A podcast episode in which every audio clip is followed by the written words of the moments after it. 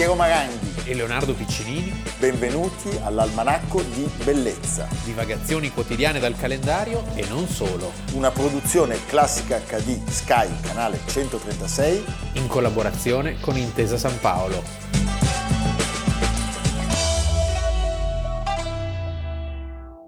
Almanacco di Bellezza 10 novembre, Leonardo Piccinini. Piero Maranghi. Gioia, gioia, gioia, contentezza, lo vedete perché la bellezza del parmigiano reggiano, lo strolghino e alle nostre spalle la pancetta arrotolata, ebbene sì, qualcuno ha accolto il nostro grido eh, Di dolore di e si, e si tratta ancora una volta della splendida coppia Susanne e Tony Concina, Principi di Orvieto. principi. Principi di Orvieto che ci scrivono con un biglietto mandandoci questi doni meravigliosi. Viva l'Almanacco, viva Parma, viva il Teatro Regio e Alessio Vlad, che salutiamo, Certo. direttore artistico del Teatro Regio di Parma. Poi No, c'è scritto PS nella nota, Piero può mangiare solo mezza forma di parmigiano. No, non è vero. Tutto il resto per il carissimo, rississimo Leonardo. No, tutto il resto Grazie, per, per il grazie. carissimo Babi Russa, che infatti è qua,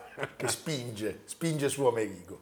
Beh, grazie, grazie, grazie davvero. Citiamo anche i produttori di questo meraviglioso parmigiano reggiano, l'azienda agricola Ciao Latte. A Noceto, dove c'è anche un bellissimo castello Il da andare a castello di visitare. Noceto. Sì. Ancora, sempre oggi 10 novembre, vi invitiamo questa sera alle 18 ad andare numerosissimi oggi all'Auditorium San Fedele di Milano in via Eupli per la proiezione del documentario Antonio Moscheni, il Michelangelo indiano, la storia incredibile di questo personaggio dell'Ottocento che da Stezzano, Bergamo, si è trasferito Bergamo. eh, in India Eh, ed è diventato un importantissimo artista, famosissimo in quella terra esotica e lontana, che oggi abbiamo la possibilità di riscoprire grazie a una sua discendente, Silvana Rizzi, che ha curato personalmente questo bellissimo filmato, appunto questo documentario, che vedremo oggi in anteprima a Milano, ma speriamo di poterlo vedere dappertutto. Anche tu sei attratto dall'Oriente, so Molto. che anche tu mh, hai dei desideri di andare lontano. Sì, vorrei andare in Veneto. Il Sì, mio oriente, Oriente, sì. massimo è Trieste. Perché poi non mi fanno uscire, sai quando non hai il passaporto perché Eh, c'hai il processo in certo, corso. giusto. Quindi io andrei anche volentieri a Mangalore, Eh no. ma non posso. In Slovenia ti fermano. In Slovenia mi fermano. Sì. Mi raccomando, tutti, Auditorium San Fedele, Antonio Moscheni, il Michelangelo indiano. Evviva. Oggi alle ore 18. Evviva, possiamo iniziare. Leonardo, sul grande portone del meraviglioso palazzo arcivescovile di Palermo, la Palermo. cattedrale, la cattedrale, diciamo così, è inchiodata l'elsa di una spada. Perché? Perché la tradizione direbbe, ci racconterebbe che questa Io spada... pensavo fosse una leggenda. Eh, beh, direi di sì perché è di, è di tre secoli successiva.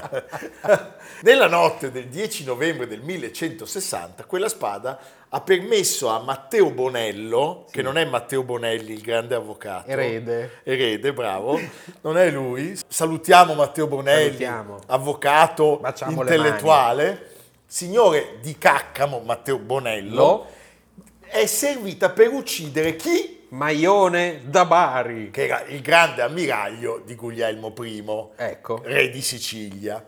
La storia narra che proprio in questa via, la salita dell'angelo custode, il Bonello e i suoi sodali tesero al povero Maione l'agguato. E come va a finire? Mortale. E l'imboscata vede soccombere il cosiddetto, come lo chiamavano, l'emiro degli emiri. Odiato dal È, un- popolo. è una storia, è una storia che si ripete Beh, volte. ciclicamente nella, nella- nella Sicilia antica. Ma non solo, anche in quella moderna. Da- anche- e, e non solo, e non solo la Sicilia, il caso di Prina, ad esempio, infatti. finito a ombrellate. e eh, dopo averlo ucciso infieriscono anche sul suo corpo. Certamente sappiamo che non è quell'Elsa, eh, perché... No. Eh no, purtroppo no. Cioè è una balla che la spada sia la Io sua. l'avevo già raccontato tutti i miei No, amici. l'Elsa Vela, devi sapere, io ho fatto profondi Ecco. studi, risale almeno a tre secoli dopo. Sì, E il San Martinelli? Elsa Martinelli invece risale a pochi minuti fa. Eh, va bene. Allora, eh, facciamo una premessa a beneficio dei pochissimi tra voi che non sono avvezzi a fatti e misfatti della corte dei Normanni. Come invece noi, che No, sui lui normanni- soprattutto, Sì, i normanni, gli uomini gli gli uomini della Normandia. e quindi... del nord. Esatto. Ecco, va bene, mi ha fatto, fatto il trabocchetto. Allora, la dinastia degli Altavilla Gli parte- Altavilla da Hauteville, Hauteville. nel Cotentin. Cotentin. Dov'è il Cotentin? È Tantin, è È in eh, Normandia. Normandia. Appunto, Normandia. eh, certo. Oggi si ripete un po', fa le domandine. No, ma- beh, non lo sai. Comunque, gli Altavilla partono alla conquista dell'Italia meridionale nella seconda metà del secolo XI. Nel 1130 Re Ruggero, Sì, Ruggero II, terzo Gran Conte di Sicilia e quarto Duca di Puglia Lup Calabria, eh, Gran Lup Mannaro, unisce le sue conquiste in un solo regno, Certo. Regno di Sicilia. Re Ruggero. eh, Re Ruggero. I, i confini sono mutevoli e eh, diciamo parliamo di un territorio che arriva fino a Corfù, arriva fino a Malta, arriva fino alle coste dell'Africa settentrionale. E soprattutto è un regno dove le, le- le intelligenze, i saperi si, si moltiplicano e appartengono a tutte le, le- provenienze più disparate, quindi ci sono arabi, eh, ci sono appunto normanni. Si arriva fino a Napoli a un certo Sì. punto, 1137. Allora, scusate, io devo fare una- un'azione tecnica e meccanica, togliere questi elementi perché vedo che Amerigo e il Varano si avvicinano Perché il varano ha la lingua lunga, ci arriva. anche Amerigo. Eh sì. io... Blu. Blu, sì. Allora, cosa accade? Guglielmo I, che di Ruggero II è il quarto figlio, succede al padre nel 1154, ma trascorre la maggior parte del, del suo periodo di regno a Palermo e quindi le sue giornate, sussurravano le malelingue, eh, le passava, esatto, nei giardini dell'harem del palazzo. Insomma, Eh, non è una brutta vita. non aveva una gran voglia di lavorare. eh?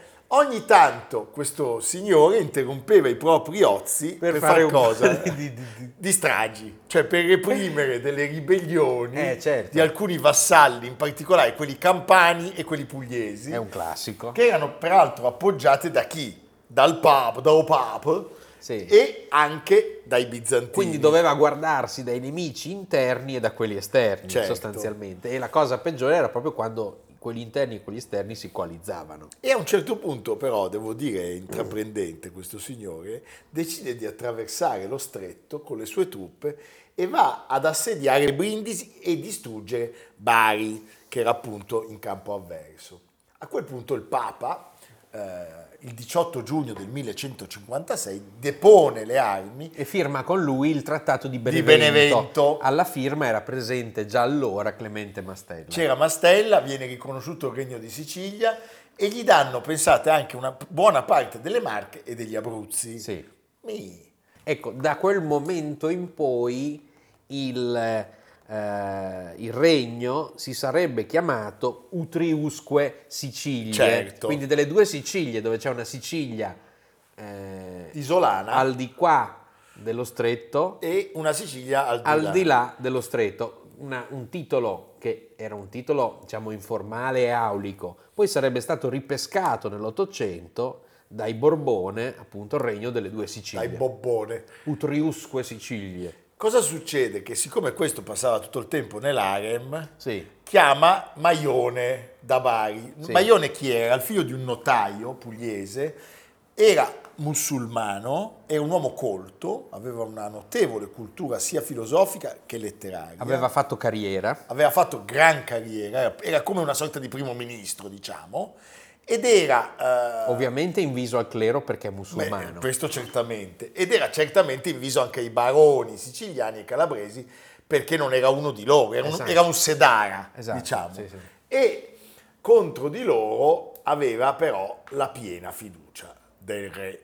Chiaramente quando c'è uno che non è dei tuoi e che ha molto potere, cresce l'odio e lo stesso Maione minacciava di ehm, agire contro gli interessi di queste famiglie importanti. queste consorterie. Sì. A un certo punto lui cosa fa? Chiama un suo, un suo sottoposto, Matteo Bonello, avete capito? Sì. E lo manda... Che non c'entra con Matteo Bandello. No, no, e neanche con Matteo Bonelli, come abbiamo detto prima.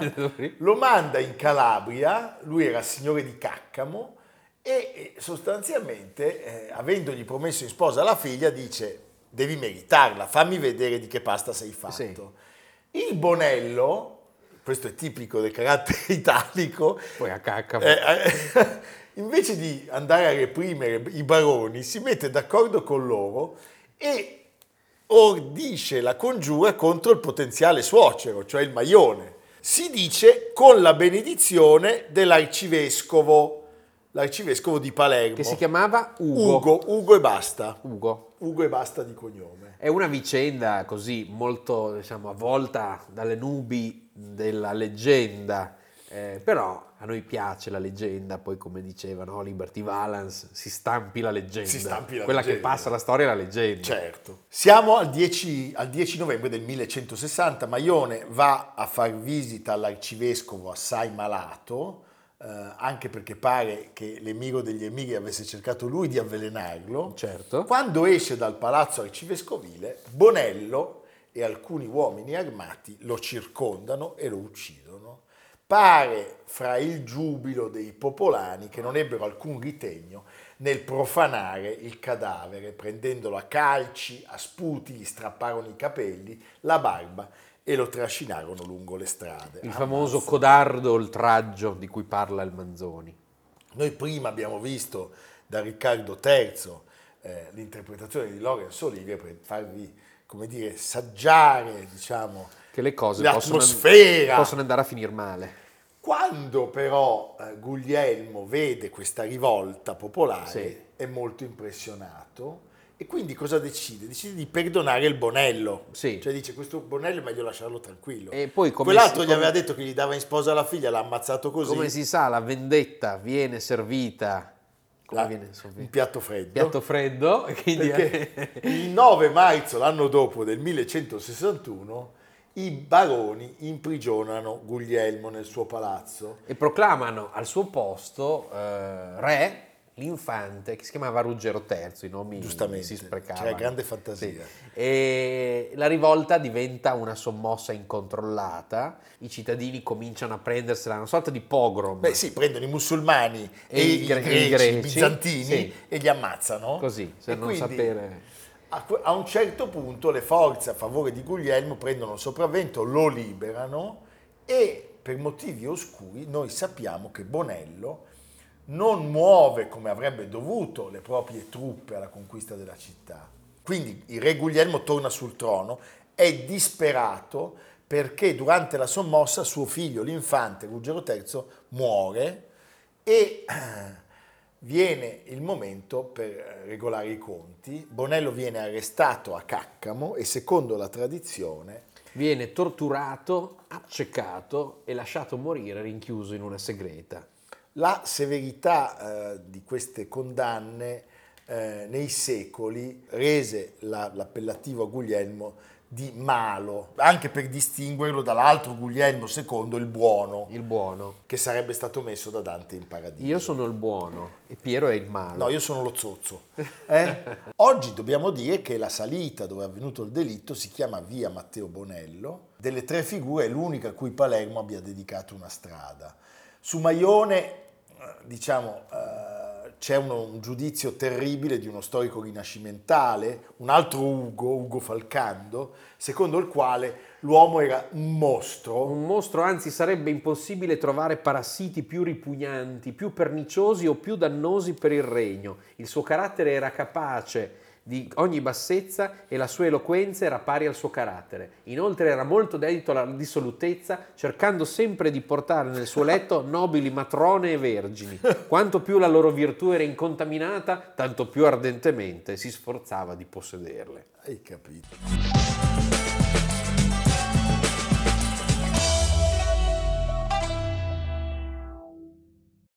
Richard Walter Jenkins Jr., che è più noto con il nome di Richard, Richard Barton. puntata dedicata alla mia mamma che ha una grande passione per Richard Barton. Ha ragione, un grande ragione. attore, bell'uomo. Nasce oggi, 10 novembre, sotto il segno dello scorpione, nel 1925, Sì. nella cittadina mineraria Si pronuncia Poncidiven. Poncidiven, siccome Sì. viene dall'India, Pondicherry. Sì. No. Poncidiven, E siamo nel Galles. nel Galles. Pensate, è il dodicesimo penultimo figlio di Richard Walter Jenkins, Minatore. e di Edith Maud, che è una cameriera nel, nel bar dei minatori. Quindi è, solo miniera. E tanto alcol. Secondo Richard Barton, il padre era un signore da 12 pinte al giorno che a volte spariva per settimane a bere e a giocare d'azzardo e che fisicamente gli assomigliava tantissimo. Anche nel bere. Sì, perché anche lui... Anche Richard Barton, se voi guardate ci sono delle foto delle feste, ha Beh, sempre una faccia sì, alterata. sì, sì, meraviglioso. Sempre- Lui a soli due anni però perde la madre eh, che aveva dato da pochi giorni alla luce l'ultimo figlio, Graham, il numero 13. Siamo nel 1927 e paradossalmente questa per lui si rivelerà una fortuna perché lui verrà affidato alla sorella maggiore, Cecilia, eh, che aveva 20 anni più di lui, poteva essere sua madre, che insieme al marito lo alleva come se fosse figlio suo. E sarà una gran madre, nel senso che lui era, lei era molto affezionato e avrebbe detto quando mia madre morì mia sorella diventò mia madre e per me fu mia madre più di quanto qualsiasi madre avrebbe mai potuto essere. Ero immensamente orgoglioso di lei, viveva tutte le tragedie tranne la sua. Fantastico. Eh, è il primo della sua famiglia ad andare, eh, dodicesimo su 13, è il primo ad andare alle scuole superiori, gli piace leggere, ha una grande passione per la poesia, tanto che suo padre e suo fratello maggiore Ifor sognano per lui addirittura Oxford. Oxford. Alla Port Talbot Secondary School incontra Philip, Philip Che Barton si chiama Barton di un cognome. insegnante appassionato di teatro che lavora già come autore dei programmi radiofonici della BBC. E Philip Barton diventa il suo mentore, non solo artistico, ma anche in tutti gli altri campi della vita. Per cui Jenkins e Barton, diciamo, eh, diventano molto amici. Eh, c'è un rapporto personale talmente stretto che a un certo punto, nel 1943, eh, quest- tutto questo sembrerebbe sfociare in In un'adozione. un'adozione, anche perché il professor Barton è consapevole che il nome gli permetterebbe un accesso più facile all'Exeter College di Oxford, appunto. Però eh, È troppo giovane Philip è troppo giovane per adottare legalmente Richard Jenkins. E quindi si mettono d'accordo con il padre di Richard e Philip diventa di fatto il suo tutore legale e, e Richard può assumere il cognome di Barton e diventa appunto Richard Barton. A Oxford lui sarebbe sostituto per il ruolo di Angelo in misura per misura di Di Shakespeare. Shakespeare.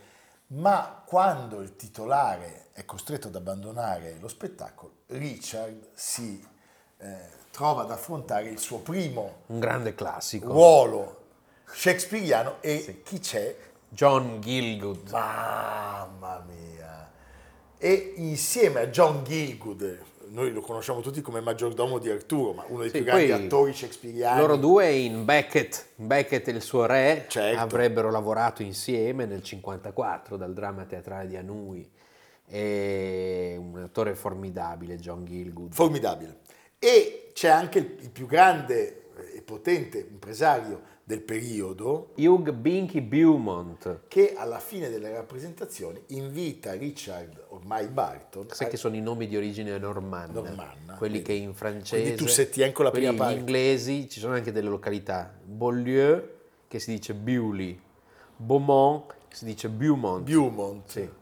E questo impresario dice a Richard, vieni da me eh, al lavoro dopo la fine della guerra. 1948 lui ottiene il, eh, il contratto agoniatissimo, sono 500 sterline all'anno, una quantità di denaro che in tutta la famiglia In tutto il Galles. No, in tutta la famiglia non si era mai vista, anche in tutto il Galles.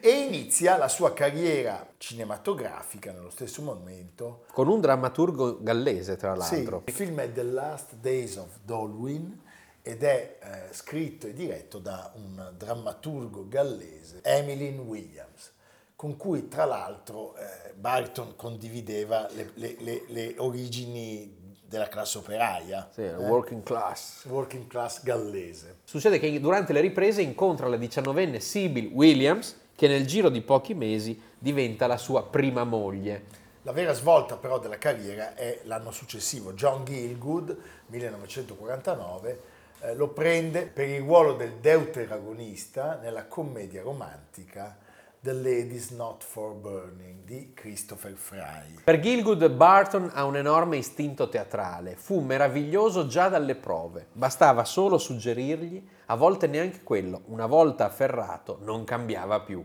Barton, Barton, Barton avrebbe conto, detto di Gilgood il miglior oratore poetico al mondo. Beh, e di aver imparato molto da lui grazie all'enorme differenza che c'era tra il loro stile attoriale, lo potete vedere in qualsiasi prova.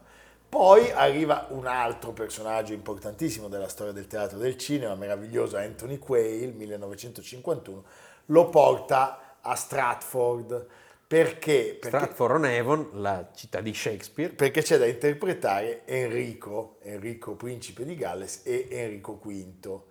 E eh, diciamo eh, il successo è clamoroso, vanno a vederlo Lauren Bacall e Humphrey Bogart, pensate, che a- arrivano poi in America, a Los Angeles, e dicono abbiamo visto un attore che forse che ci interessa. Bisognerebbe farlo lavorare un eh. po'. L'anno successivo arriva a Hollywood. Il set è quello del noir, mia cugina Rachele. Dal, Lei... dal romanzo di Daphne du Maurier, du Maurier. come Rebecca, infatti è una storia E abbastanza simile. C'è con Olivia de Havilland, Olivia de Havilland, la sorella lui- di John Fontaine. Sì, per lui è un esordio con il botto, è un film eh, notevole. Riceve una candidatura agli Oscar come attore non protagonista, ne riceverà altri sei come protagonista nel corso della E non avrà mai un premio Mai. Oscar. E incominciano, diciamo, i, i cosiddetti binari paralleli, cioè Richard Barton alternava eh, il grande Hollywood e però anche la stella eh, dell'Old Vic, cioè era attore teatrale in patria. Avrebbe interpretato, pensate, all'Old Vic tra gli altri Coriolano, Enrico V, Calibano, Otello, è in qualche modo il successore designato di Laurence Olivier. Negli Stati Uniti invece diventa, diciamo, l'attore su cui costruire il filone dei colossal eh, storici, i drammi in costume, e, e, li avete in mente un po' tutti, 61 eh, a Broadway, Camelot con Julie Andrews, che è uno dei maggiori successi interpretativi e anche economici, guadagnava 4.000 dollari a settimana più una percentuale sugli incassi e vince per questo il Tony Award come miglior interprete maschile in un musical. Beh, fantastico. Come scrisse Dante, o più o meno giù di lì, Galeotto fu il film e, E chi, lo diresse. 1960, Sì. in Gran Bretagna parte una delle produzioni eh, più, più mastodontiche della Sì, storia del che, cinema. che uscì 60 anni fa, Cleopatra. 1963, di Mankiewicz con Liz Taylor, il film che avrebbe mandato in rovina la, la Fox, iniziato da Mamoulian a Londra e portato a termine da Mankiewicz a Cinecittà. a Cinecittà, Liz Taylor ebbe una tracheotomia e quindi fu malata, Beh, si innamorò due- di eh, Richard Barton. e la stampa scandalistica internazionale, sollecitata dalla produzione, che almeno ha un po' di pubblicità gratuita di fronte a quello che sarebbe, sarebbe Eh sì, stato uno quello, dei grandi sì. flop della storia, di fatto esplode e a questo affair vengono dedicati eh, tutti i titoli come era stato per Onassis eh, e, e la Callas. E da lì in poi i due nomi appaiono sempre in coppia. Pensate- Liz Taylor, Richard, Richard Barton. Barton, certo. Richard Barton, Liz Taylor, Tito sul panfilo, tutto vestito Dai, di bianco, fantastico. con Richard Barton un po', Eh, un po' alterato. un po' alterato anche lei. Anche lei non Pensate scherzava. Che in quel momento il Vaticano denuncia l'adulterio, il Congresso degli Stati Uniti impedisce l'ingresso Pazzesco. della coppia sul suolo americano, Finalmente loro riescono Pazzesco. a divorziare dai rispettivi coniugi e si sposano, dando vita, diciamo, al matrimonio forse più esposto dal punto di vista mediatico del secolo. Sì. Perché non solo la stampa, ma anche lo schermo, pensate alla bisbetica domata di Franco Zeffirelli, chi ha, chi ha paura di Virginia Woolf, Mike Nichols, Mike 1966, eh, con eh, Leeds che vinse l'Oscar. Certo, con i primi anni 70 il cinema gli è diventato indifferente, eh, i film diventano per lui quasi sempre delle occasioni per guadagnare, per guadagnare un po' di soldi e mantenere i vizi. Parliamo di un signore, ha sempre una sigaretta in mano, ne fumava circa 100 al giorno. Eh, tre bottiglie di vodka andavano così, con- senza, Senza colpo ferire. senza colpo ferire. Muore Ifor, che gli aveva fatto da assistente per tutta la vita, il fratello, e inizia eh, il declino anche dell'unione con Elizabeth Taylor. I due divorziano una prima volta nel 1972 eh, e sappiamo che durante le riprese del film L'uomo del clan del 74 lui deve essere riportato di peso eh, sul, sul set perché eh, non stava in piedi, continuava a cadere, non, non proprio era in uno stato di alcolismo, direi, Senza ritorno. ultimo, ultimo stadio. Nella sua vita però arriva una modella, Susie Miller, che era la moglie del grandissimo James Hunt, quel pilota che vinse un mondiale di Formula 1 perché Niki Lauda si rifiutò di correre per la troppa pioggia dopo il suo terribile incidente. Lei aveva 24 anni in meno di lui e però lei riesce a rimettere un po' in ordine la vita e la carriera di questo grandissimo attore e in qualche modo ti- tiene anche sotto controllo il, il vizio dell'alcol. Noi di Richard Barton sappiamo come muore in Svizzera, eh, a Seligny, il 5 agosto dell'84 A Ginevra. a Ginevra per un'emorragia cerebrale, eh, aveva sposato una sua assistente di produzione, Sally High, aveva, Aveva so- solo 58 anni. aveva solo 58 anni, aveva risposato anche Liz Taylor Sì. eh, una seconda volta. Il suo ultimo grande successo commerciale è un film